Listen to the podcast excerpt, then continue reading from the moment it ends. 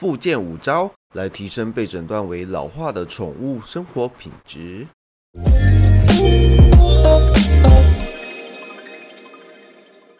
大家好，欢迎回到家有健犬，我是后三片。老化呢，不管是人还是宠物，都是必须要面临的事情之一。相较于宠物的老化，人因为医术的进步，所以导致人在老化之后依然可以进行各种不同的检查以及治疗。而宠物的世界呢，可能会相对来说只能进行比较保守性的作为，来延缓症状以及问题。那为什么老年的宠物常常会无法进行较积极性的检查以及治疗呢？其实啊，某一个比较常见的原因就是麻醉，因为宠物们通常在老年的情况下，脏器也都背负着一些疾病的存在，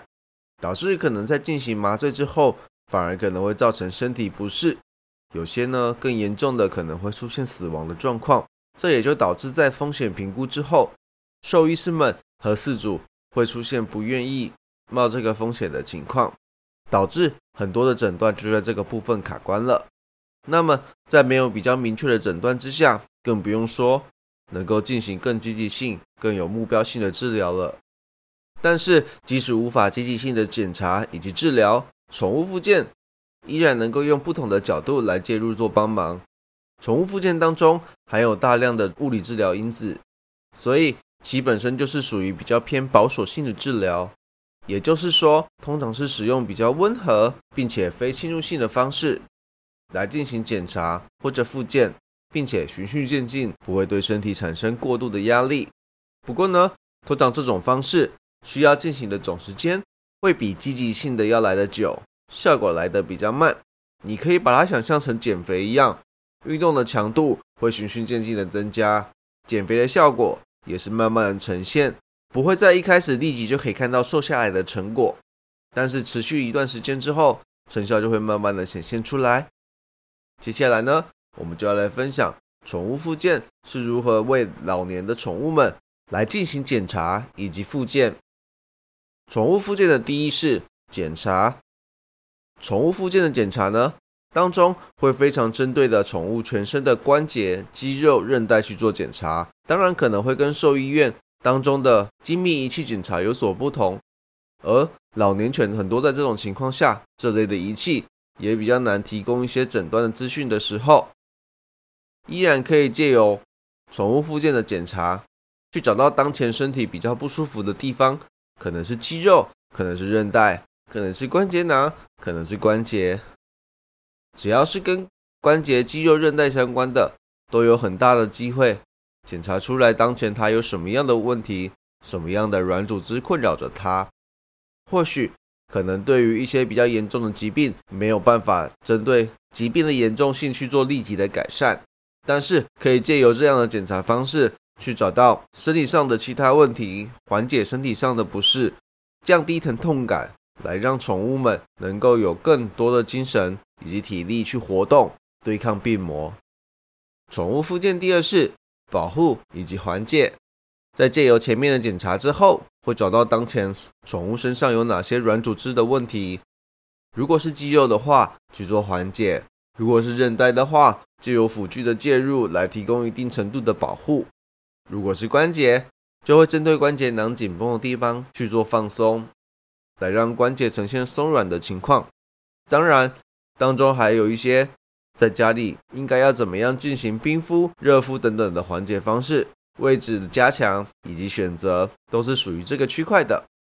那接着就会进到第三式运动。运动不管是在受伤时还是健康的时候，都是一个非常重要的元素之一。在健康的时候运动是要加强保护效果，避免宠物们因为肌力不够而产生拉伤、关节负荷过多的情况。而受伤之后呢，进行运动是为了加强保护受伤的地方，矫正错误的肌肉使用。所以，不管是针对肌肉、关节、韧带，都有着隐隐的运动要来去做加强，来达到恢复到正常的活动及加强保护的效益。宠物附件第四是环境设计与计划。这边的环境设计呢，不仅是包含家里的环境设计，也包含了家里平常的生活模式以及周遭环境的应用以及规划。例如，在室内可以借由家中现有的工具来进行运动计划的训练，也可以借由户外现有的环境来看周遭的环境有什么可以产生不一样的运动强度，调整它的变化。通过这样子的设计，可以设计出最低成本，并且运动强度最适合当前家中宠物的宠物计划，避免因为运动的强度太强，导致宠物们出现抗拒或者是过度酸痛的情况。进而可能产生排斥的情形。第五是，也就是最终是及早的检查以及保健预防，预防及保健才是最重要的健康命脉。或许不能够完全的避免疾病的发生，但是只要提前做好准备、做好功课，及早的介入，都能够大幅降低疾病带来的严重程度以及恶化的速度，来提供宠物们一个良善的生活品质。好了，那我们今天内容到这里结束啦。希望你们今天听完今天的内容之后，会有更多不一样的想法。如果有兴趣的话，欢迎大胆尝试吧。那如果喜欢我们的话，欢迎追踪我们家有健犬的脸书粉砖以及 IG。另外，如果想要了解更多我们的服务内容的话，也可以透过 Google 搜寻“家有健犬”，就可以从官方网站中得知哦。